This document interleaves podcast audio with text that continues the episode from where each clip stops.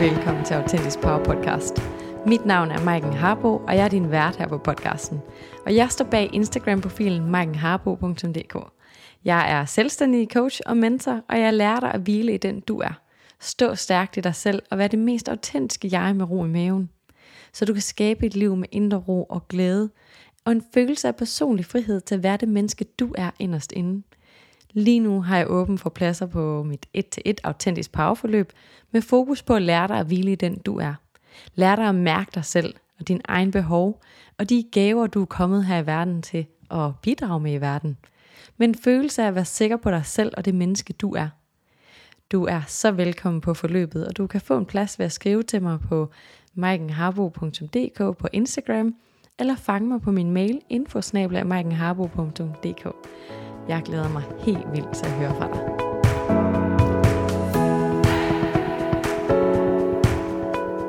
I dagens episode er jeg taget hjem til skønne Luca Sofia for en god snak omkring manifestation. Jeg synes nemlig godt, at manifestation kan være lidt et buzzword nu om dage, og måske også et lidt fluffy begreb. Og derfor vil vi i den her episode bryde det lidt ned, så det er lidt mere let spiseligt og nemmere at forstå. Vi sidder i Luca Sofias dejlige hus med selskab af hendes kat Bowie og en kop salmonel kakao. Så du kommer direkte med helt ufiltreret ind i stuen til vores samtale. Øh, men jeg sidder og tænker lidt, om jeg lige skal præsentere Luca Sofia, i hvert fald sådan på det professionelle plan. Hun er en dygtig psykomotorisk terapeut, human design reader og manifestationsperson, som hun så selv fint har sagt det. Vi kommer vidt omkring spændende emner i den her episode, men vi prøver at holde os til mm, hovedemnet manifestation. Og lad os bare hoppe direkte ind i stuen med Luca Sofia.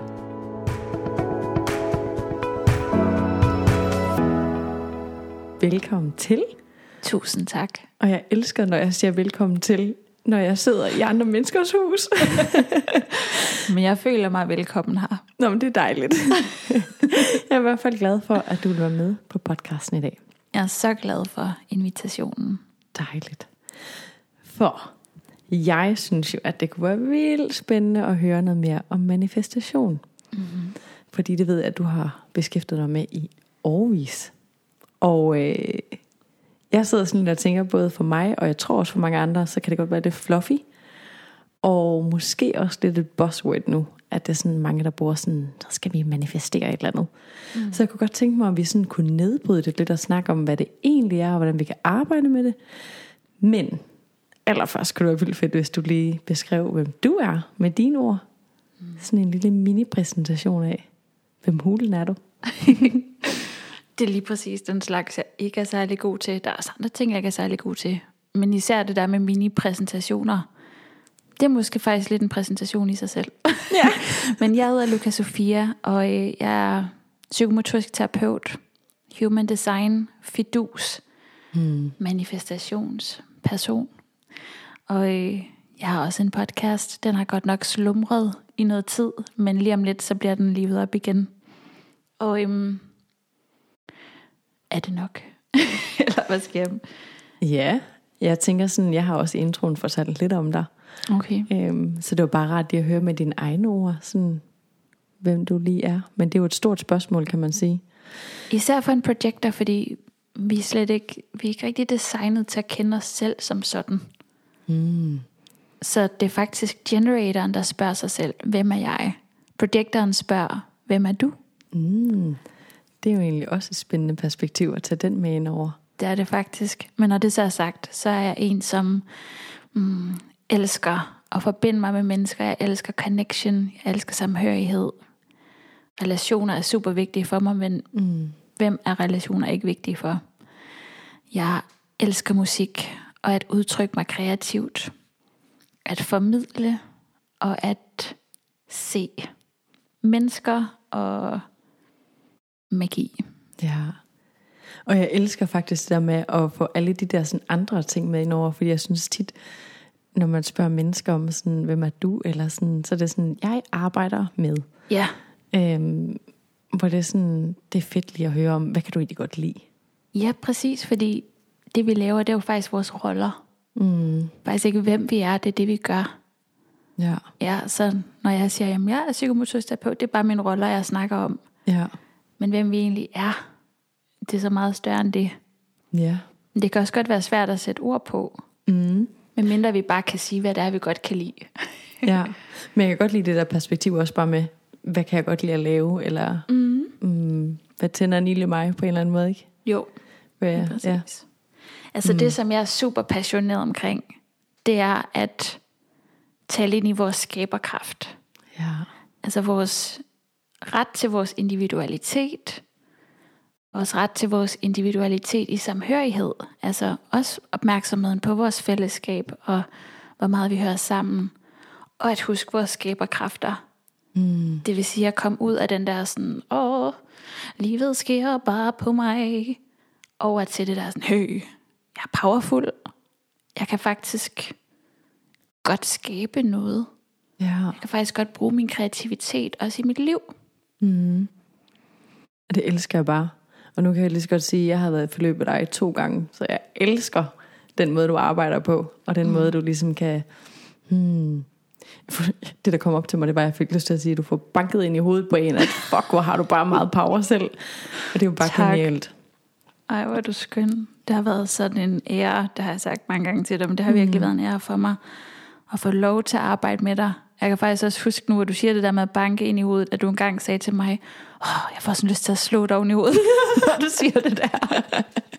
Så der er noget med et hoved, der bliver banket. Ja. Er det mit, eller er det dit? Ja. Det er også Men jeg kan godt lide ærligheden. Mm. Ja.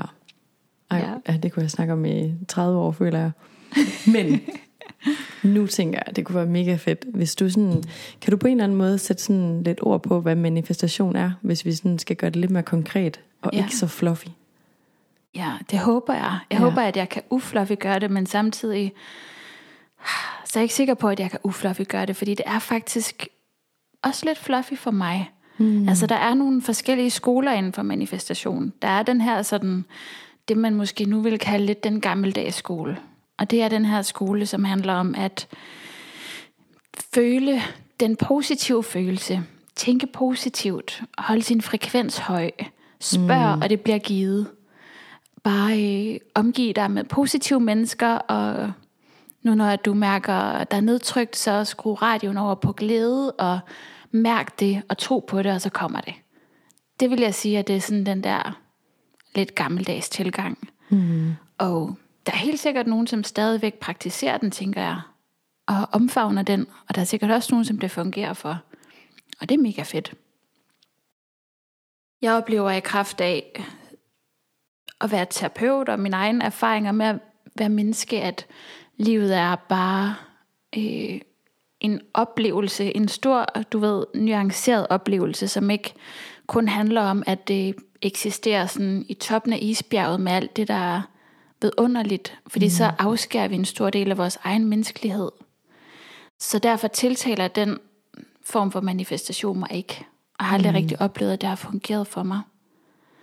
Så er der en anden skole af manifestation, der sådan taler om, at vi har blokeringer, og at vi bliver testet. Altså at vi kan opleve tests, og mennesker kan være tests. Så mm, den tilgang har rod i, i en mere terapeutisk tilgang. Så der er elementer af den, som jeg resonerer med, fordi den taler ind i, vi kan ikke rigtig manifestere mere end det, som vi har um, selvbilledet til at kunne bære på en mm. eller anden måde. Men samtidig så er der sådan nogle aspekter af, at universet lidt er en forælder.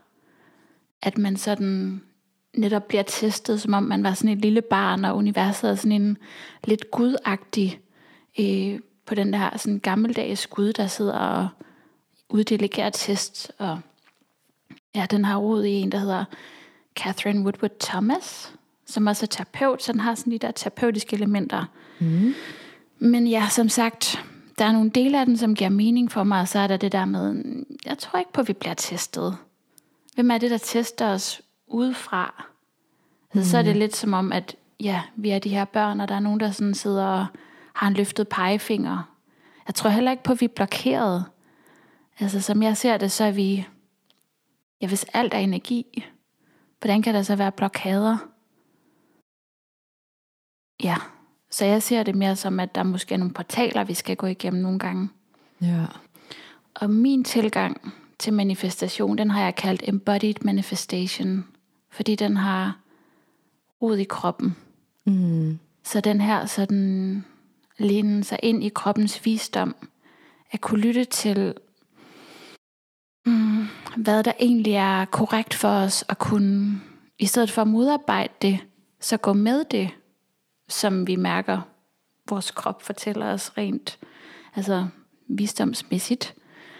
Og øh, så kunne skabe derfra, så kunne skabe vores liv fra den helhed, som er vores krop-sind frem for at sidde op i hovederne og have nogle mentale idéer om, hvordan ting skal være, hvordan ting skal se ud, men rent faktisk at læne os tilbage i kroppen, være kropsliggjorte, og derfra ligesom skabe. Ud fra det, som er aligned, hvis man skal bruge sådan et popsmart ord. ja. Så det er lidt det der sådan med at på en eller anden måde lade sig flyde lidt med strømmen, og, og på den måde kunne udfolde kreativiteten, frem for at sidde op i hovedet og have en masse idéer om, hvordan livet skulle se ud, og så prøve at sådan, mm. will it into existence. Nu vil jeg have, at det skal se sådan her ud. Præcis. Ja. Og hvis ikke jeg får det lige præcis sådan, så er det fordi, jeg er blokeret. Mm. Og så skal jeg prøve ligesom at finde mine blokader og sakse den ud af mit system. Ja. Mm. Men jeg synes også, det er lidt interessant det der med faktisk at spole lidt tilbage og være sådan, hmm, vores hoved og vores krop. Fordi jeg synes jo faktisk, sådan som jeg oplever det, så er der rigtig mange af os, der har lært, at det hovedet har at sige, det er jo bare sådan, det er. Og så er det sådan lidt som om, at kroppen, jamen den er vel bare for at få os fra A til B. Mm-hmm. Det er i hvert fald sådan, jeg er opvokset. Øhm, og for mig har det været en kæmpe rejse at lære at lytte til kroppen. Og jeg tror faktisk, at det var på vores første forløb, hvor du på et tidspunkt til mig siger, hvad mærker du? Og jeg svarede med et eller andet sådan, jeg tænker, at... Øh, ja. hvor det er sådan, nej nej, nu er du oppe i hovedet igen. Så det der med sådan rejsen fra hovedet ned i kroppen, og mm. være sådan, wow, kroppen har faktisk også et sprog, kroppen har også noget at skulle have sagt. Øhm, og tankerne er måske sådan, mm, ikke altid så sande, som vi lige tror, de er. Mm. Så det er også meget spændende at kigge på, synes jeg sådan, netop ja. som du siger, det der embodied manifestation, ikke? Og få kroppen med. Præcis. Og rent faktisk et eller andet sted lad den være selve fartøjet, køretøjet, hvad skal man sige? Ja. Mm. Og sindet, som ikke kunne undværes, altså som er den her, du ved, sådan uforlignelige bevidsthed, vi har adgang til der. Men den har alle mulige vinkler, og den vil altid kunne forsvare et eller andet perspektiv, eller den vil altid kunne tale, tale imod et givet perspektiv, uden nødvendigvis at have sådan den endelige sandhed for, hvad der er korrekt for en. Man vil altid sådan kunne tale for og imod, hvor kroppen, den har bare sin sandhed. Den mm. har bare sin, den ved bare, hvor den skal hen, hvis man stoler på den. Ja, og hvis man nu sidder derude og lytter med og tænker, jeg aner ikke, hvad hulen du snakker om, min krop den siger bare ingenting. Ja. Hvordan starter man så med at lytte til sin krop, forstå kroppens sprog? Fordi mm. Hovedets sprog, sådan, det er jo tankerne, det er vi bare så vant til. Så hvordan hulen skal vi lytte til kroppen? Ja, det er et rigtig godt spørgsmål. Og rigtig ofte, så lærer vi ligesom at skære den kontakt væk, fordi mm. at vi oplever udfordrende ting. Hvis vi oplever noget, der er udfordrende, så vil vi have tilbøjelighed til at suge op i hovedet, hvis ikke at der ligesom er nogen, der viser os, hvordan vi kan rumme udfordrende følelser eller udfordrende situationer, så lærer vi lidt at skære af. Så lærer vi at tage tilflugt op i hovedet, for ligesom at føle, at her kan jeg i hvert fald være safe. Så behøver jeg ikke at mærke alt det, der er uncomfortable. Mm, og hvis ja. vi snakker lidt ind i human design, så er det også de færreste af os, der rent faktisk lærer at lytte til det, der hedder vores strategi og autoritet. Mm. Og autoriteten i human design, det er vores kropslige kompas, så der er et eller andet unikt sted lige præcis i din og min krop, som rent faktisk taler til os. Det er ikke, at alle har en mavefornemmelse, der er du garanteret snakket om på din podcast. Men nogen har en, nogen har ikke, nogen har noget helt andet. Mm. Så der oplever jeg, at human design kan være en rigtig stor hjælp i forhold til at få nogle ord på, jamen, hvor er det lige præcis, min kropslige sandhed sidder. For mit vedkommende er det mine følelser. Mm. Så det er ekstra vigtigt, at jeg lytter til mine følelser, er i verden med opmærksomhed på dem, lytter til dem som budbringere af vigtige beskeder, og ikke bare som et eller andet, der er mega besværligt, som jeg sådan skal prøve at leve på trods af. Ja. Så det at kende sin strategi og autoritet i human design, og så i kraft af at være psykomotorisk terapeut, er der sådan forskellige værktøjer, som jeg har lært, og som jeg nyder at bruge. Og det kan for eksempel være at mm, lave groundende øvelser, som kan være at stimulere fodsålerne. Mm. Det kan være at lave afgrænsende øvelser, som er at stimulere huden på forskellige måder. Det kan være vejrtrækningsøvelser. Jeg ved, du også har breathwork certificeringer og bruger det i dit virke. Det kan være noget så simpelt som at lægge hænderne på sit bryst og trække vejret ind igennem sine hænder og bare mærke, hvad jeg mærker lige nu. Mm-hmm. Simpelthen opøve den der kontakt til, hvad er det egentlig, man kan starte med, hvad man sanser. Måske sanser man, at der er køligt på huden, eller gulvet under sin tær. Så kan det også være, at man flytter det over til, hvad man føler. Eller, ja, mærker. Ja. Mm. Jeg synes, det er en god pointe, det der med følelserne. Fordi jeg er jo også selv følelsesmæssig autoritet. Så det der med sådan, det er der faktisk mange af os i verden, der har. Mm, cirka hvor, 50 procent. Ja, hvor det bare sådan, mm, jeg føler lidt, at mange af os har lært sådan, mm, vi kan bare have de sådan i gå så en positive følelser, som om der er nogen, der er gode, og nogen, der er skidt, og vi må kun vise alle de gode, lidt apropos det der, du startede med at sige, sådan med at high vibes, eller hvad du sagde, sådan, hvor jeg sådan, mm, jeg ved ikke rigtig, om jeg tror på det. Jeg tænker sådan lidt, kan vi sådan skabe plads til det hele, og måske snakke om, at mm, alt det, som vi måske har lært, at vi ikke må vise, jamen, det er også en del af os. Altså det der med, når vi er kede af det, eller vrede, eller de følelser kommer også med et budskab, at det hele ikke bare behøver at være sådan happy-dappy. Lige præcis. Jeg kunne ikke være mere enig. Og jeg tror simpelthen, meget af det ligger i, at Mm, hvis ikke man har lært at rumme sine følelser, hvis ikke man er blevet mødt i dem, hvis man er blevet afledt. Altså, mm. jeg arbejder også meget ud fra en praksis, eller en, en tilgang, en psykologisk udviklingsmodel, der hedder Bodynamic, som simpelthen snakker om vores udvikling, vores, altså som børn, hvordan vi udvikler os, og hvordan den udvikling afspejler sig i kroppen. Mm. Så vi har en periode i vores barndom, hvor vi er meget optaget af vores ret til at føle vores følelser. Ja. Så hvis vores omsorgspersoner har afledt os, når vi er blevet ked af det, fordi at det at være ked af det, det kunne forældrene ikke rumme, eller omsorgspersonen ikke rumme, så lærer vi heller ikke selv at rumme det. Så får vi den der sådan, okay, jeg skal, jeg skal aflede mig selv, fordi at det her, det bliver virkelig uncomfortable at være i, mm. fordi mine omsorgspersoner kan ikke rumme mine følelser. Og så kan vi selv gå rundt med sådan en et ubehag over noget, der bare er så naturligt og rummer så meget visdom og altså vores følelsesmæssige væren og natur. Mm. Den dybde, der er i den, og den nuance, det giver til livet, er så berigende, frem for hvis man kun sådan kunne føle de der, hvad skal man kalde det, sådan øvre følelser, som glæder og excitement, sådan, ej, hvor ville verden bare være fattig og mangle kunst, hvis ikke ja. vi havde andre former for følelser. Ja. Sorg hjælper os med at give slip. Mm. Hvis ikke vi mm. kan føle sorg, så er det rigtig svært for os at slippe noget. Afsky hjælper os skubbe væk. Vrede hjælper os sætte grænser. Mm. Alt, alle følelserne har et formål. Ja. Så hvis ikke vi kan føle dem, så er der en masse psykologiske mekanismer, vi slet ikke kan udføre. Jeg elsker faktisk, det synes jeg er vigtigt, men jeg elsker faktisk også den der sådan, hvad med kunst? Ja. Hvor meget godt musik er ikke skrevet af folk, der har følt nogle vilde følelser. Det er ikke bare kun mennesker, der har stået og bare sunget om, hvor fedt de har det.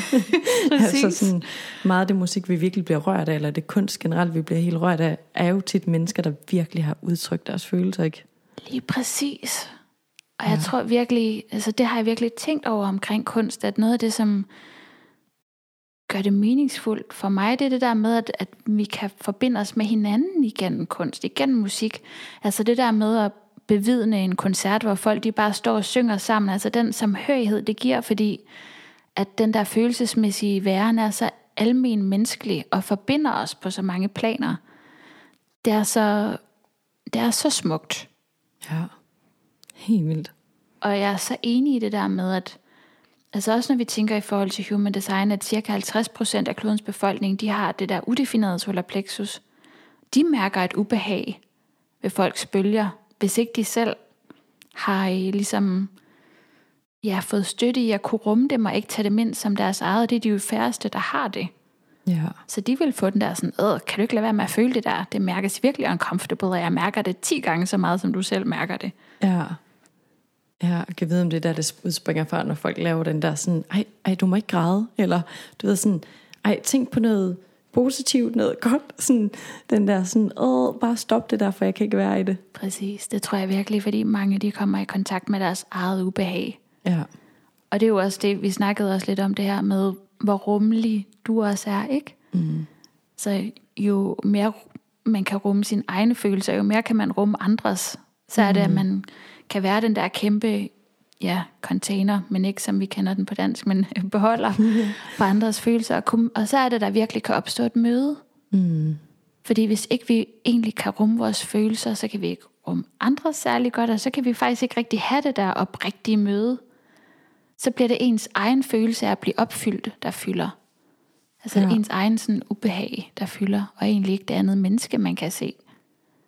Ja. Ej, jeg sidder sådan og tænker sådan, wow, vi kunne bare gå 10.000 virkelig spændende veje lige nu. Ja, jeg sad og tænkte, okay, det er jo måske ikke specifikt om manifestation. Nej, det er sindssygt spændende og virkelig vigtigt. Øhm, men ja, hvis vi sådan skal gå lidt, lidt skridt tilbage og gå tilbage til sådan manifestationen, så er det jo ligesom du sagde, sådan, det, det er egentlig sådan, at vi har vores egen skaberkraft, og mm-hmm. vi faktisk ikke, mm, livet sker ikke for os, men vi kan faktisk selv sådan skabe ret meget af det, vi egentlig gerne vil, ikke? Jo, virkelig sådan, som jeg ser det. Og det er interessant, fordi jeg føler næsten, at jeg bliver nødt til at lave en lille, dis- lille disclaimer, at i human design, så har man faktisk et perspektiv, der hedder no choice, Ja, som handler om, at i sidste ende, så har vi ikke noget at skulle have sagt. Og jeg har det sådan, men det er ikke sidste ende mm. endnu. altså vi har så, vi er så, vi er så kraftfulde. Og når man kigger på, hvad mennesker ikke har bedrevet, altså der er så mange, der er uendelige mængder af historier af mennesker, som mistede troen på sig selv, genfandt den, mm. og så skabte de mest blomstrende liv, genfandt kærligheden til sig selv, og ja, blomstrede i vildskab. Altså det, det er helt ufatteligt, hvad vi mennesker kan skabe sammen. Ja, Og det brænder jeg så meget for. Ja. Og det er jo også det der med sådan, hmm, jeg sidder sådan og tænker, hvis man nu er helt ny i manifestation, eller man sådan tænker, hvad hulen snakker de nu om, Mm. så sidder jeg sådan og tænker, at det er jo ret vigtigt måske at sige, at alle kan skabe deres eget liv. Alle har virkelig meget at skulle have sagt. Virkelig. Ja, I den grad. Alle kan. Alle, altså vi gør det jo. Vi gør det hele tiden. Spørgsmålet er bare, hvor bevidst er det? ja. Det synes jeg egentlig også er en god pointe, fordi jeg, jeg skulle lige til at sige, at førhen, der manifesterede jeg ingenting, fordi sådan og sådan, hvor jeg tænkte, jo, det gjorde jeg faktisk, men det var bare helt ubevidst, og mm, måske ikke sådan særlig godt for mig, det jeg havde gang i. Fordi Præcis. at jeg ikke, mm, jeg var ikke særlig selvkærlig, og var ekstremt hård ved mig selv, og så var det det, jeg blev ved med at manifestere. Det var bare sådan, jeg får lyst til at sige dårligdom, det var det jo ikke, men kørte bare lidt i et, i et loop på en eller anden måde i, i måden, jeg så mig selv på og livet på, og så måske også lidt mig selv for sådan et offer, som i et, åh, det er jo sådan her, livet er for mig. Træls. Præcis. Og så, jeg kalder det traume loops. Mm.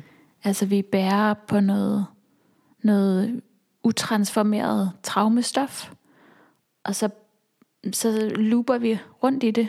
Mm. Og det gør vi ikke for at være hårde mod os selv, eller for at straffe os selv, men simpelthen fordi vores underbevidsthed, som har rigtig, rigtig meget at skulle have sagt, den er øh, låst ind på. Det, det er det her, der føles familiært, det er det her, der føles velkendt. Mm. Og indtil vi begynder at opdage, hey, jeg kan faktisk godt skabe noget andet, så, så gentager vi bare de samme gamle mønstre. Ja. Også fordi vi et eller andet sted sådan er orienteret imod at omfavne vores fuldendthed. så bliver vi hele tiden ved med sådan at sætte os selv til an, altså ansigt til ansigt med det, der vækker følelsen af det modsatte. Giver det mening? Mm. Altså vi trækker de her oplevelser ind, som rent faktisk reflekterer der, hvor det gør nas. Mm. For også at give os selv en mulighed for at åbne de øjne og se, hey, der er noget her, du skal kigge på. Der er et sted her, hvor du holder kærlighed tilbage fra dig selv. Ja. Og det synes jeg også er virkelig interessant. Det er jo sådan noget, jeg pff, generelt sådan også virkelig snakker meget om det der kærlighed til dig selv, som du nævner. Fordi for hulen, hvor synes jeg også bare, at vi er mange, der er opvokset med sådan, at vi skal give kærlighed til vores næste, og vi skal være så gode og så rummelige ved den næste, og sådan, og det er virkelig smukt, men hvad hulen med os selv? Altså sådan, hvorfor glemmer vi os selv? Hvorfor har vi ikke lært at give kærlighed til os selv, eller accept til os selv, eller sådan, være milde og kærlige over for os selv? Det er alfa og omega. Mm. Det er det vigtigste.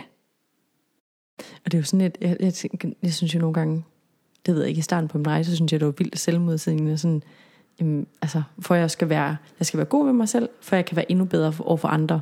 Hvor jeg sådan, snakker du om, kan jeg ikke bare være god over for andre? hvor jeg sådan, nu hvor jeg er meget mere kærlig og mild over for mig selv, og faktisk skal sige, at jeg elsker og accepterer mig selv, så langt som jeg i hvert fald lige er nået på min rejse nu, ikke? Kan være sådan, wow, jeg er faktisk endnu mere for mennesker nu, mm. end jeg var førhen, hvor jeg havde, altså gav for en tom container på en eller anden måde. Ja, og måske som jeg tror mange vil genkende, og som jeg også selv genkender, måske også fra et sted, hvor at man sådan faktisk giver fra et selvisk sted. Mm. Nej, hvor er jeg god ved mennesker. Please fortæl mig, at jeg er god, fordi at det, jeg gør, det betyder noget for dig. Ja. Og så er det jo faktisk slet ikke, altså, så er det jo ikke for den anden, så er det jo faktisk fordi, at man får et eller andet ud af det selv. Ja. For jeg sidder også og tænker på, at være god ved mennesker, hvad er det egentlig? Mm. Jeg vil helst bare være mig, altså, og lade andre være sig, altså være autentisk. Ja. Og så kommer samspillet til at være korrekt, uanset hvad man laver. Fordi jeg har sådan en virkelig fast fornemmelse af, at det, der er virkelig korrekt for mig, det er virkelig korrekt for alle andre også. Hvis det er helt oprigtigt, autentisk og korrekt for mig, så kan det kun være det for alle andre, uanset hvordan det ser ud på overfladen. Mm. Sådan tror jeg, at vi designet, vi, vi hører sammen på den måde. Ja. ja, den synes jeg faktisk er vildt interessant, den der. Fordi, ja, for det har du sagt til mig før, den der, hvis det ikke er korrekt for dig, så er det heller ikke korrekt for den anden person. Præcis. Og i starten der var mit hoved sådan helt, hvad mener du? Jeg kan godt stadig ikke være god ved det her menneske, og det kan da være godt for det her menneske. Men hvis jeg sådan virkelig skal bobbe det ned, og sådan nærmest skal ud i pap, så kommer jeg til at, sådan at tænke på, at det kunne, altså, okay, lad os så sige, at jeg tager hjem til en eller anden. Jeg tager hjem til dig, mm. øh, fordi du har spurgt, om vi skal ses. Mm. Og jeg tænker, fuck, det gider jeg virkelig ikke. Mm. Men det gør jeg så for hende. Og så sidder yeah. jeg her, hvor det er sådan, hvor er det ufedt for det andet menneske, hvis det vidste, præcis. at jeg egentlig sad her, og det gad jeg faktisk overhovedet ikke. Lige præcis. Altså sådan, så kan det, det vil du være med dig. Mm. Ja. Og det er jo egentlig også, det er jo ikke at se det andet menneske, eller den, som man føler, man hjælper som et, en, en værdig skaber. Mm. Det er lidt sådan, åh, almisse, nu giver jeg dig lige en almisse af mit nærvær, som mm. om, ja, præcis, altså, ja, der oplever jeg virkelig, at det er først nu, når vi er tro imod os selv, at vi rent faktisk kan føle, at vi hører til, mm. og at vi rent faktisk kan skabe den her samhørighed, hvor vi alle er til med vores individualitet, med de helt nuancerede mennesker, vi er, og virkelig være noget for hinanden, altså være i kontakt. Ja. Hvor at der ikke er den der skjulte agenda med, at en sådan lidt falmet selvbillede skal nære os af at føle, at man er et godt menneske i gåsøjne. Ja. Så sidder vi bare og smiler til hinanden. Sådan, ja, ja, præcis. Også fordi, det er bare lige en side note til lytteren. Jeg har drukket øh, noget ceremoniel kakao, jeg er sådan lidt sensitiv over for det, så jeg føler mig en lille smule hyped. Ja. Og jeg sidder også og tænker sådan, var det en fuldendt sætning, det der? det er det nu. Det er det nu. Ja. ja. Men altså, hvis man, altså, så manifestation. Ja. Det er virkelig, at man selv har så meget skaberkraft over sit eget liv, og selv kan, mm, hvad kan man sige, altså vælge så meget mere, end vi selv måske lige går og tror. Ja, når man lader kroppen træffe de valg. Mm. Og jeg tror, det er det, det er det, vi kommer tilbage til igen og igen. Det er det der med, mm, er det mit hoved, der gerne vil det her? Altså er det en eller anden, en eller anden idé, som er baseret på, hvordan jeg tror, det skal være, eller hvad jeg tror, der vil give mig en følelse af det, jeg søger? Mm. Eller er det egentlig en overgivelse til det, der virkelig er korrekt for mig? Så på den måde, så jo, jeg har en lang opskrift på mhm. manifestation, men egentlig for mig, så handler det mest om at komme til sted i verden som de individer, vi er. Mm. Så fri som muligt. Det fordrer som regel, at vi har lavet noget sådan transformativt arbejde med vores kroppe, mm. og med vores mindset. Det kan vi heller ikke helt komme udenom. Og det hænger, det hænger selvfølgelig også sammen. Sådan at vi kan være fri til at være os. Mm. Fordi det er det, jeg ser, der er afgørende. Det er simpelthen den der frihed til at være sig selv, og til at kunne ja, mærke efter i sit system, hvad der mærkes korrekt, så at man ikke lever andres liv, fordi man tror, det er det, man skal, eller så man ikke følger andres råd, bare fordi det er det, de giver, men at man rent faktisk mærker ind i, hvor ligger min personlige kraft. Ja. Og så sidder jeg også lidt og tænker sådan, hmm, man skal også virkelig sådan have en... Du stiger på mig. Gør jeg? jeg tror bare, jeg er projector. Nå. No. nu jeg føler min aura. Ja. Nej, hvad var det, jeg ville sige? At, Redigerer du egentlig? Øh, nej. okay, så. nej, det er, hvad hedder sådan noget, råt og usødet. usødet. Ja. råt og øhm, bittert. ja. Det, jeg prøver på at sige, er nok, at som jeg ser det, så skal man også have en eller anden form for virkelig sådan kærlighed til sig selv, og tro på sig selv før man også tør at drømme stort for at kunne manifestere noget. Måske sådan det, man så drømmer om, hvis man tør at drømme. Hvis det giver mening. Selvkærligheden er fundamentet. Ja. Absolut. Jeg kan bare sådan huske, førhen, jeg følte ikke, jeg havde nogen drømme. Mm. Øh, nu der sidder og tænker, det passer jo ikke. Men mm. jeg tror bare, jeg turde ikke at drømme, fordi at jeg følte ikke, jeg var værdig til det. Ja. Så det var sådan, måske der var en lille drøm, men jeg turde ikke at sige det højt, og jeg turde knap nok at indrømme det over for mig selv, så jeg tror, jeg sådan altid gik og sagde til folk, at jeg drømmer ikke rigtig om noget, jeg ved ikke rigtig, hvad jeg vil, og sådan, fordi for at bruge dine ord, jeg holdt nok mig selv virkelig lille, og Præcis. havde ikke nogen kærlighed til mig selv. Ja, og som jeg ser det, når vi har meget traumestof, vi bærer, så er vores system optaget af at overleve. Så er vi ikke overskud til at være kreative, og det at drømme og ja, ligesom øh, have opmærksomheden rettet mod fremtiden, hvilket der lidt ligger i at have noget drømmestof. Det er bare slet ikke aktuelt, når vi bare er beskæftiget med survival, når vi bare er i det der frygtmodus, mm. som ligger lidt som sådan en bundfrekvens på rigtig meget af vores væren. Når vi bare har den der sådan, åh, jeg strammer mig lige an for at, at holde livet ud, eller for at prøve at overbevise mig selv, om jeg er god nok, jamen så er vi bare lidt i frygt. Mm. Og så er der bare slet ikke rigtig plads til kreativitet. Altså når vi er allermest bange, så går vi ikke i gang med at male. Så Nej. krymper vi os bare sammen og gør små og tænker, at jeg skal bare overleve i nuet. Ja. Så min oplevelse er virkelig, at jo mere kontakt vi får til den kære krop, jo mere kan vi frigive, og jo mere i kontakt kan vi komme med det, som rent faktisk ligger og kalder på os. Mm. Oprigtigt. Ja. Jeg har arbejdet med mange mennesker, som har haft det præcis på samme måde, som er sådan, jeg ved ikke, hvad jeg vil. Mm. Jeg har aldrig vidst, jeg har ikke drømt. Men lige så snart, at vi ligesom får lirket noget af det ud, der holder tilbage, og får åbnet for den der selvkærlighed, så er det, at mulighederne også åbner sig. Mm. Og det er afgørende for manifestation. Det er faktisk at kunne fornemme, at der er muligheder. Ja. Fordi lige så snart vi ikke har en opmærksomhed, en fornemmelse af, eller en bevidsthed på, at der er muligheder, mm, så prøver vi slet ikke. Så er vi slet ikke åbne. Så er vi faktisk lukket om at være der, hvor vi er. Ja. Ja, det er vildt interessant. Jeg synes i hvert fald, sådan, efter jeg virkelig har fået sådan åbnet for mine drømme, når jeg så kigger tilbage sådan på min mm, teenageår, tror jeg, så kan jeg se sådan, gud, du har jo altid gået lidt og drømt om det der, eller du lavede jo et projekt om det der, og det er jo så det, du virkelig går efter nu, så du ved, det har hele tiden sådan det har været der. Ja. Det har bare sådan været lidt pakket væk, og har ikke sådan rigtig tur tro på det, så mm. nå, ej, det her, det, det er bare lidt for sjov. ja. Men der er en rød tråd. Ja, og smukt. Ja, for tænk nu, hvis det ikke gik så skulle man leve med den oplevelse af måske at føle, at man havde slået fejl. Og det er ja. rigtig sårbart, hvis man allerede er lidt, ja, lidt usikker. Ja. Ja, så tænker jeg sådan lidt den der sådan, det der med at fejle og blive skuffet. Så nogle gange, så er det sådan lidt som mennesker kan være sådan lidt, ej, så hellere lade være med at gå efter det, fordi så bliver jeg ikke skuffet, så kan jeg hellere bare holde mig her, og så er det nok fint nok. Lige præcis. Jeg tror bare, altså, nu snakker jeg lidt ind i human design, Mm. men som en, øh, jeg har været en dobbelt træer profil i mit ja. liv de første 30 år. Og det her med tretal i sin profil, det handler faktisk om en, som oplever verden igennem trial and error, mm. og det, som vi godt kunne kalde fejle. Og jeg kan huske sådan tidligt i min teenageår faldt jeg over sådan et latinsk citat, som hed Errare humanum est.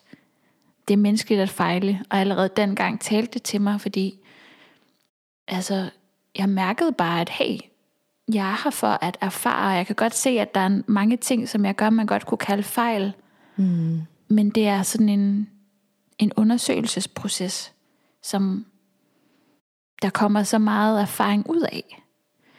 Og ja, som vi også har snakket om en del gange, der findes ikke fejl. Mm. Det findes bare ikke. Altså det burde ikke være et, i det menneskelige øh, ordforråd. Der er kun Nej. de her erfaringer, mulighed for at vokse, Ja. gro og lære. Men det er så vildt det der med måden, vi virkelig ser det på, sådan, eller sådan mange mennesker ser det som at fejle. Øhm, at det er sådan helt, så er man sin fejl, eller så er man ikke god nok, eller så et eller andet. Hvor jeg sådan, nogle gange, så kommer jeg til at spole sådan helt tilbage, og sige til folk sådan, ej, på forestiller mig, dengang du var barn, og du skulle lære at gå. Du har aldrig nogensinde gået. Og så fik du at vide, sådan, nu skal du bare gå, og hvis du fejler, så er det fandme noget lort. Altså, Så er det du en ikke kæphest. Ja, så det er bare sådan, det går ikke. Så du, there you go. Altså, det er jo bare sådan, what? Men det er lidt det, vi forventer nogle gange, synes jeg, når vi bliver voksne. Så er det sådan et, ej, du må ikke fejle. Hvor det er sådan et, hvis du aldrig har prøvet det der, før du går efter, eller hvis du aldrig har haft det der job før, eller altså sådan, du ved, hvad det nu kan være, hvordan kan du så forvente, at nå, det, det kan du vel bare til UG, eller så har du fejlet, og så er du en fejl, hvor det er sådan, nej, du er nok nødt til lige at lære først, du er nødt til at kravle først, eller du er nødt til at vælge et par gange, og så bliver du fucking vild til at gå, og så løber du. Ja, og er smukt formidlet. Ja, lige præcis. Hvem er det, altså, hvem er det egentlig, der sådan fortæller, hvornår noget er en fejl? Hmm. Hvad, jeg ved ikke engang, hvad det er. Har man, har man, ja, hvornår kan man overhovedet sige, at man har fejlet? Er det ikke først, hvis man er holdt op Ja, og stået i grav? Men jeg ved ikke, det findes bare ikke. Jeg synes ikke, det findes. Det er Nej. ikke en ting. nej. Man kan ikke. Men kan man omformulere den, så er der i hvert fald mange ting, tænker jeg, vi kan tillade sig selv at lege med og afprøve og gå efter. Måske mange flere drømme, der bliver opfyldt, og meget mere sådan kreativ leg og sjov, i stedet for den der sådan, øh, bliver man helt stiv, fordi jeg må ikke fejle. Lige præcis. Jeg tror også også meget af det, det kommer fra vores skolesystem. Mm. Fordi der kan man jo godt få en rød streg og nogle tal på, man ikke synes er så sjove. Og det kan jo godt Ja. give en oplevelse af at fejle, fordi der er et eller andet sådan system, man skal passe ind i. Ja. Men altså, så meget ved at være menneske handler jo virkelig om at erfare. Mm. Det er jo virkelig sådan en, et grundprincip i at være menneske. Og erfare, det kan vi jo kun, ja, igennem oplevelser. Og det er jo alle slags oplevelser. Mm. Og Ja. ofte så føler jeg, at jeg lærer mere af det, der ikke sådan fungerer, eller det, der sådan gik en anden, på en anden måde, end jeg havde troet, end det, der bare sådan glider smurt i olie. Mm. Det er ikke det, der gør mig dygtig. Det er der, hvor jeg sådan bliver inviteret til virkelig at være kreativ, eller møder nye sider af livet af mig selv og andre. Det er det, der giver sådan, synes jeg, menneskelig rigdom. Mm. Ja, jeg sidder sådan og tænker sådan, ja, tell me more. Ja. Ja, elsker det. Mm. Så egentlig, så synes jeg jo måske allerede nu, bare at når vi snakker manifestationer, så tænker jeg, for mig så sidder jeg og tænker, at det er slet ikke så fluffy mere. Altså sådan, fordi det er jo bare i kursøjne, det vi sidder og snakker om nu, ikke? Altså, der er faktisk en masse action steps, man kan tage, og det er tilgængeligt for os alle. Ja. Og nu siger du, at der er flere forskellige skoler, men jeg tror nok at alligevel, at jeg vil tilslutte mig, mig din med, at der er nogle ting, vi nok bliver nødt til at gøre, og der er nogle skridt, vi bliver nødt til at tage. Vi kan ikke bare sætte os ned og tænke positivt, eller high vibes, eller hvis jeg tænker nok på det her, så kræver jeg det her. Mm-hmm. Altså sådan, der er lidt mere til det, end det. Meget. Altså som jeg ser det, så arbejder du med manifestation. Som jeg ser det, så arbejder alle coaches, terapeuter, mennesker, som støtter mennesker i at åbne sig for selvkærligheden mm. og lytte til sig selv. Det er manifestation, som jeg ser det. Ja. Fordi det er faktisk det der med at gøre sig fri af fortiden.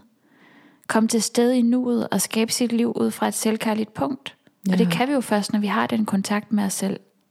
Ja. Så ja, som jeg ser det, alt, altså alt arbejde, der egentlig støtter os i at komme mere til sted, som os selv, det er manifestationsarbejde. Ja. Og så er der selvfølgelig noget, som vi kan gøre i, i det helt konkrete, i forhold til at, jamen, hvordan man træffer sin valg, Mm. hvad det er for noget, man øh, ligesom, for eksempel bare det her med at skrive tingene ned. Der er sådan en studie, der viser, at hvis du skriver det ned, som du oprigtigt er draget af at skabe, så er der to- 42% større sandsynlighed for, at det rent faktisk sker. Mm.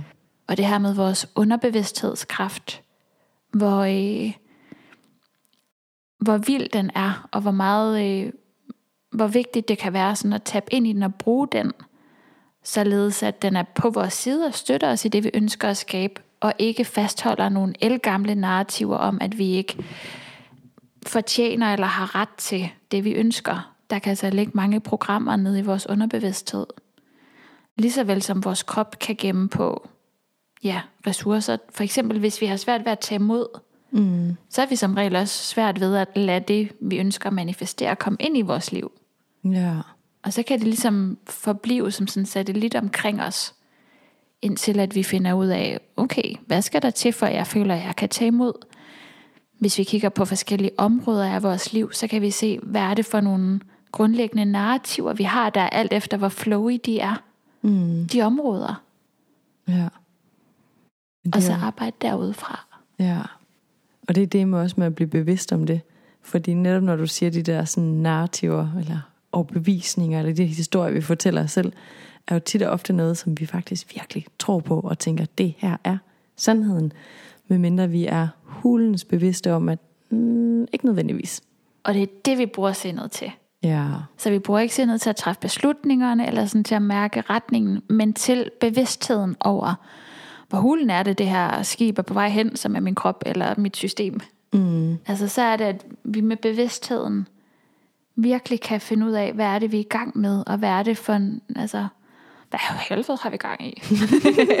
og er det her egentlig noget, som øh, jeg trives i, eller er det bare gamle installerede programmer? mm, Kan jeg, altså, lever jeg mit liv som om, at jeg er en fri skaber? ja, Eller er jeg en genudsendelse på DR ja, fra 1996? os, vi er bare os. ja. Kan du huske det? Ja, jeg vandt en gang en konkurrence, jeg var kæmpe fan. Er det rigtigt? Ej, jeg kan bare huske deres t-shirts. De var sådan, Ja. hvad vandt du? Øh, Jeg tror faktisk, jeg vandt en t-shirt.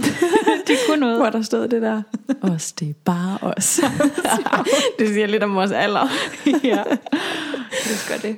90's babies. Ja, men for hulen. Jeg synes alligevel, at der ligesom er nogle flere ting, sådan man kan tage fat på nu, hvor vi har snakket om manifestation, øhm, som gør det lidt mere konkret, kon konkret, Kon konkret. lidt mere konkret end helt vildt fluffy. Og det kan godt være, at det stadig ikke er sådan stort, og der er mange ting, man kan gøre, og det kan også være måske sådan, man tænker, fuck, hvor starter jeg? Ja. Men det er derfor, man kan vælge mennesker til at støtte en i den proces, ikke? Øhm, Det kan virkelig ja. Ja. noget. Det der med at få inputs udefra, fordi det er tit det, der stimulerer vores bevidsthed. Mm. Sådan at vi netop kan bruge vores sind som den der sådan, ja, til at opdage, hvad det er, vi laver. Ja, Sådan at vi kan se, hey, du er faktisk i gang med at holde dig selv lille der. ja, Du er faktisk i gang med at gentage noget gammelt lige der. Har du mulighed for at vælge mere selvkærligt? mm, Og hvad er det for, hvorfor holder du kærlighed tilbage fra dig selv der? Fordi vi har tit nogle grunde. Vi har tit et eller andet, vi har kapslet os, altså vores narrativ omkring, som ligger rigtig godt glem, øh, gemt mm. i vores systemer, som vi så lever ud fra.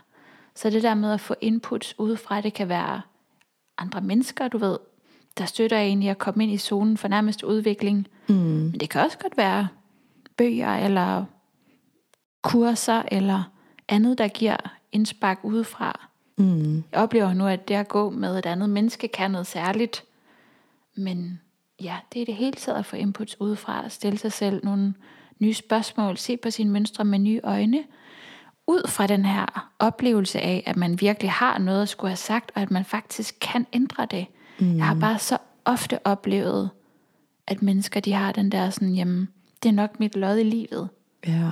Og jeg er sådan, hvis du vælger det, hvis det er det, du tror på, så, så er det. Ja. Men jeg tror på, at du er en fri skaber, som har så meget ret til det, der er allermest selvkærligt. Ja. Mm. Det er faktisk en af de grunde til, at på de dage, hvor jeg synes, hmm, det er lidt svært at komme ud af sengen, så en af de dage, at de grunde til, at jeg kommer ud af sengen, det er faktisk min egen historie. Fordi jeg netop selv var der, hvor jeg sådan tænkte, om det er det som et lod i livet. Jeg har måske, tror, jeg har måske taget det i korte sko. Det føles ikke så fedt, men det er jo sådan, det er, så må jeg jo leve med det.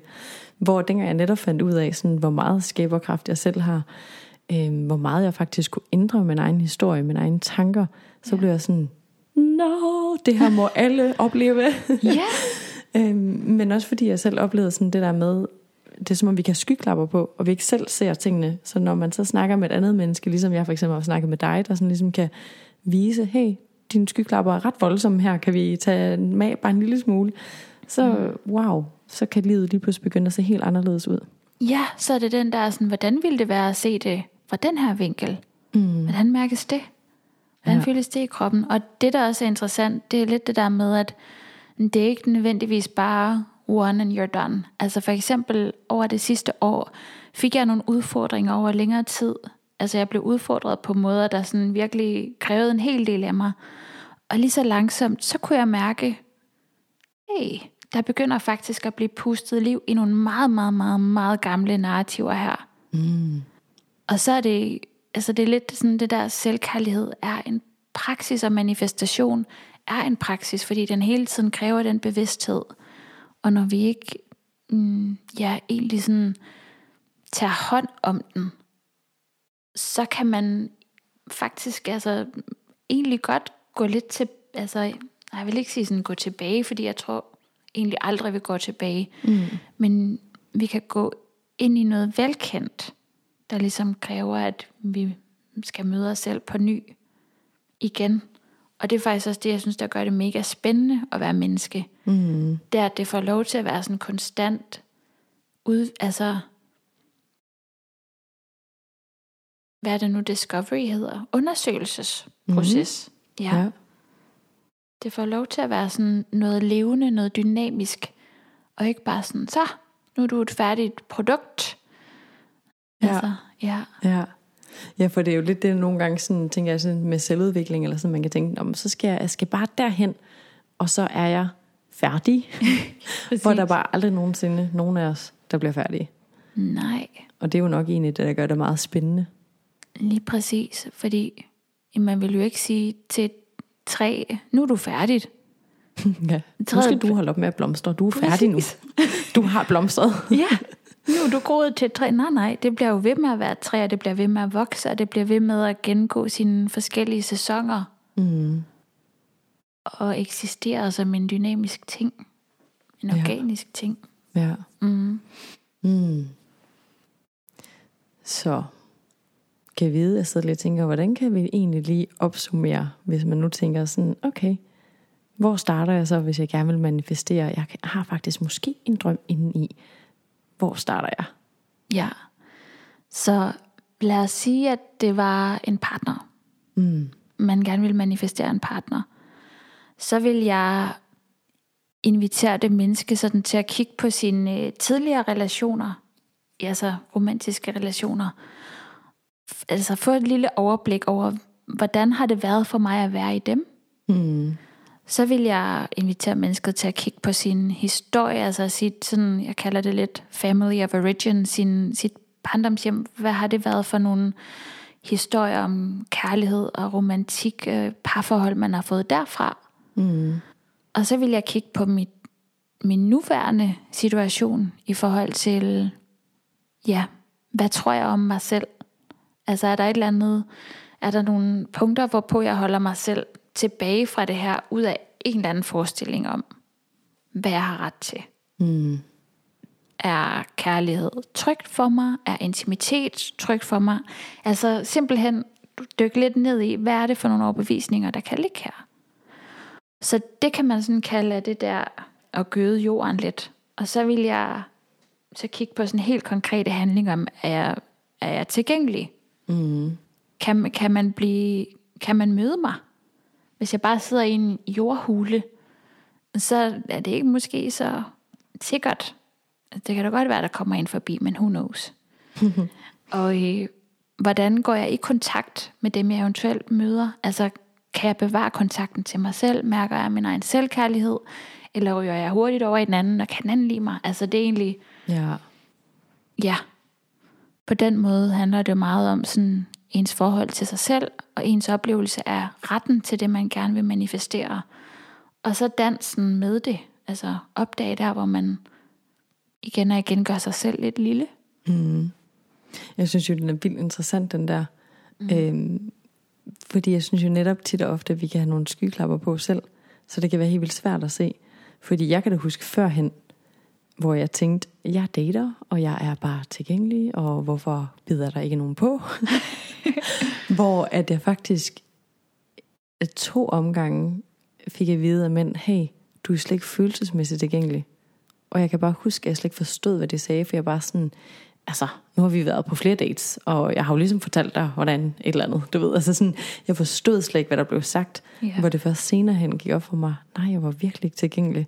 Mm. Så det var sådan igen den der med, at det kan være sådan, jeg, jeg tænker, det er en god idé der med at kigge på alle de ting, som du nævner nu, men jeg tænker også, at det kan være, mm, måske bare lige rart lige at sætte nogle ord på det her med, at det kan faktisk godt være svært nogle gange at spotte sine egne mønstre, så det lad det være en proces, og lad sig selv være åben, når man kigger på, hvad er min mønster egentlig reelt set? Ja, og det er så meget kroppen, der har svaret på, om vi er tilgængelige eller ej.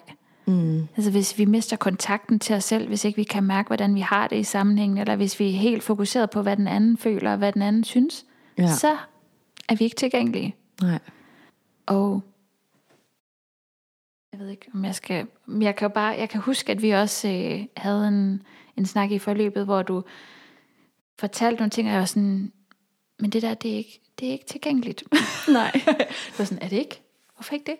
Ja. Jeg siger jo, jeg gerne vil. Jamen, hvis der stadigvæk er den der sådan ubevidste agenda over, at jamen, så enten så bliver jeg set sådan og sådan, eller jeg får det her det ud af det, men så er vi stadigvæk ikke helt tilgængelige. Skal jeg lige klippe det ud? Nej, det er okay. Okay. Vi holder fast i navnet Autentisk Power. ja. Skulle nødt være udleverende. Nej, du smed mig lige under bussen. Nej, Præcis. Ej, Ja. det er så fint. Øhm, jeg synes bare, det er en vigtig pointe, netop den der med sådan, at, at vi bare, jeg bliver ved med at kalde det skyklapper, fordi jeg føler lidt, det er sådan, det er, at det kan godt være lidt svært at se vores egne mønstre, eller sådan få øje på det selv. Ja. Så det er lidt en proces. Det er så meget en proces, og som jeg ser det, så er nøglen virkelig kontakten til kroppen. Ja. Den afslører det hver gang. Ja. Det, altså, hvordan mærkes det at være dig? Mm. Og kan man bevare sin egen kontakt? Ja. Hvad siger nervesystemet? Mm. Mm. Ja, jeg tænker sådan, vi kunne faktisk godt blive ved med at snakke i lang tid. Jeg synes, jeg synes øh, det, er jo, det er et kæmpe stort emne. Hvad er manifestation for dig? Wow. øhm, ja, hvordan sætter jeg lige sådan ord på det? Jeg tror bare sådan, grunden til, at jeg synes, det var vildt spændende at snakke om, er netop, at jeg sådan tit ser, og selv har kigget på manifestation som sådan, Nå, så må jeg jo tænke positivt, og så tænke på det, jeg gerne vil have. Øhm, hvor jeg bare sådan, nu tænker jeg sådan, det, det er bare så meget mere, og det kan vi ikke. Vi kan ikke bare sidde derhjemme og ikke tage action på noget som helst, eller kigge på vores mønstre, eller kigge på, ja, som du siger, kroppen, eller vores, hvad der egentlig foregår inde i vores hoveder. Vi kan ikke bare sidde derhjemme og bare tænke os til, nu vil jeg gerne være rig og bo på Bahamas. så det sker vel. altså sådan, sådan synes jeg bare nogle gange godt, at det kan komme til at lyde, når man sådan kigger rundt omkring på de sociale medier. Virkelig. Virkelig, ja. virkelig. Jeg havde for eksempel en, en vidunderlig klient, som jeg arbejdede med, blandt andet omkring det her med penge. Mm. Og at sådan, det som vi, øh, vi arbejdede med, og som der sådan blev tydeligt, det var, at, at klienten oplevede, jamen, nu har jeg jo gjort det her, så nu må der jo ligesom snart dumpe en ordentlig sæk penge ned. Mm. Hvor jeg sådan, du er nødt til at tage handling på det fysiske plan. Ja. Vi er nødt til rent faktisk at gøre noget, åbne nogle vinduer for, at tingene kan komme ind. Altså vi er nødt til virkelig at forholde os til, at vi er i en 3D-verden, mm. og så tage handling, som er i overensstemmelse med det, som er korrekt for os. Ikke det, som vores hoved, igen for at vende tilbage til det, vi har sagt, mm. eller jeg har sagt en del gange nu, men lige præcis det der med at tage action, være i, være i livet, være ja. kun, altså omfavne det, og netop i forhold til det der med at fejle, ikke at være bange for det, prøv ting af, eksperimentere, og øhm, ja. Ja, Ej, meget cute, hvis man kan høre de der små kattepoter, der bare går rundt. Søde lille Bowie. Mm, jeg tænker, at det er så fint et sted, bare stille og roligt sådan at slutte af. Og så vil jeg bare sige tak, fordi du sådan lige deler din viden med os. Det synes jeg er nice. Og så sidder jeg og tænker, at det kunne være vildt fedt, hvis du bare sådan afslutningsvis siger, hvor kan man finde dig, hvis man lytter til, sin stemme, til din stemme og tænker, mere af det tak. Jeg ved ikke, om jeg kan gøre det stille og roligt med alt det her kakao i mine årer. Nej. Meget entusiastisk. Øhm, men tusind tak. Det er så dejligt, at du vil komme, og jeg elsker at snakke med dig om det her. Og øhm, hvis jeg bare lige sådan kort skal opsummere, ja, så ser jeg det rigtig meget som at være fri til at være sig. Mm. Og øhm, på den måde er der jo egentlig ret langt fra det der med sådan, at ja, der er noget, som er rigtig vigtigt, som det kan være, at vi lige skal have med, det er den der manifestationstrappe. Altså mm, at yeah. hele tiden sådan sætte parametre ud fra, hvad der ikke er sådan helt uopnåeligt, men hvad der er sådan netop i zonen for nærmeste udvikling, sådan at vi hele tiden kan følge med, og at ja. vi så bare tager en korrekt action ad gangen. Og korrekt, det er ikke som i, at noget kan være rigtigt eller forkert, selvom det godt kan lyde sådan, men det er snarere som, at det er korrekt for en selv. Altså det føles rigtigt for en. Det føles aligned. At man ikke er sådan ud af sin integritet. Ja. At man igen, at man ikke gør noget, bare fordi andre gør det, eller fordi man tror, man skal, men at man rent faktisk følger det, der føles bedst. Følger sin strategi og autoritet i human design. Ja. Mig kan man finde på Instagram, der hedder jeg Luca Sofia, og så har jeg en podcast, som snart vender tilbage fra de døde. Den hedder Embodied Manifestation Podcast.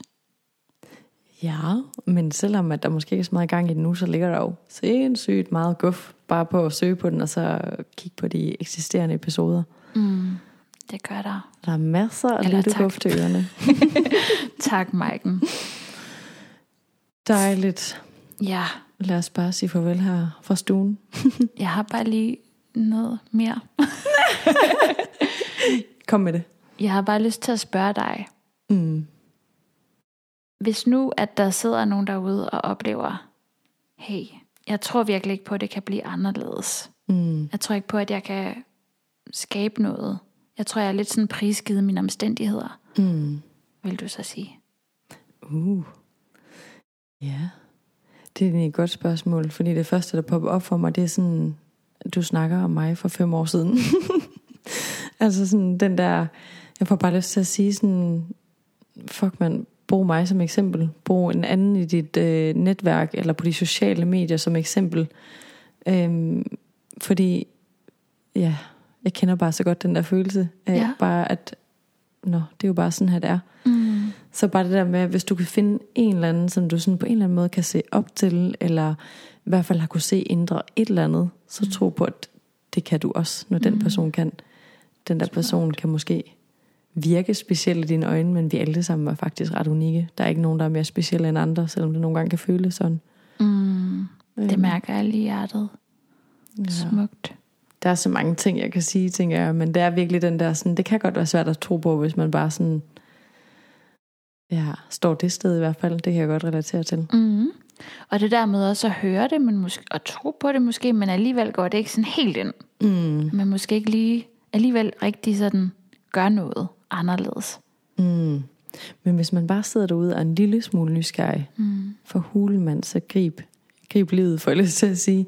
Grib Undersøg det. Fordi hvad er det værste, der kan ske? Okay, det kan måske godt føles nogle gange, fuck mand, men så finder jeg ud af, at den der største frygt, at det faktisk har ret, ikke? Så det kan faktisk godt føles ret skræmmende. Men hvis man nu zoomer sådan helt ud, så er det jo det værste, der kan ske. Og den frygt sidder du måske allerede og føler nu. Så hvorfor ikke bare finde ud af, om den faktisk er reel? I stedet for bare at føle den nu, uden rent faktisk at vide det. Altså, når man, som jeg ser det, når man har sig selv med, når man har sin egen ryg, Mm. når man har sin egen kontakt, så kan der ikke rigtig ske noget. Mm. Altså, så kan der ikke rigtig ske, du ved, noget forfærdeligt. Jo, dødsfald, tab på den måde. Men det i sig selv kan jo ske uanset hvad. Mm. Så det at have sig selv med, at have, altså vidderligt opleve sig selv som min egen bedste ven, sin egen bedste ven, det, det er bare sådan en sikkerhed at have i sit liv. Altså det er et fantastisk sted at leve sit liv fra og skabe fra. Ja, men åh, puha, det er nok en af de ting, der sådan har givet mig aller, allermest. Det er at lære at have min egen ryg.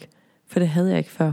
Så, for, så var faktisk rigtig mange ting skræmmende, fordi Ja. jeg ikke engang kunne stole på mig selv. Præcis. Så var det sådan, shit. Så følte jeg mig faktisk ret vakkelvogn. Præcis, Så er der er ingen sådan- grounding. Nej. Så det har nok været der, hvor jeg, altså, eller det har været der, hvor jeg har startet. At lære at have min egen ryg. Lære at kunne, fak, ej, jeg vil faktisk gå der til at sige, at jeg skulle faktisk lære at starte med at kunne lide mig selv. Mm. Øh, og det er ikke nødvendigvis, at du som lytter sidder derude og tænker, at jeg kan sgu godt lide mig selv. Men det var faktisk der, jeg startede. Mm. At jeg var sådan, gud, jeg skal lige kunne lære at lide mig selv. Jeg skal lige kunne lære at have min egen ryg og kunne stole på mig selv. Ja. Tro på mig selv. Mm. Ja. Være med mig, uden at sådan slå mig oven i hovedet. Ja. Ja. Ja. Smukt. Tak for at svare på det. Totalt projekter, der ikke kan finde ud af at stoppe. Jeg skal lige have et spørgsmål til. Lige lidt mere. ja. Jamen, vi kunne også snakke længe. ja. Men øh, lad os afslutte. ja. Og tak for din tid. Tusind tak, fordi jeg måtte være med. Så Det har været en fornøjelse. dejligt. Mwah.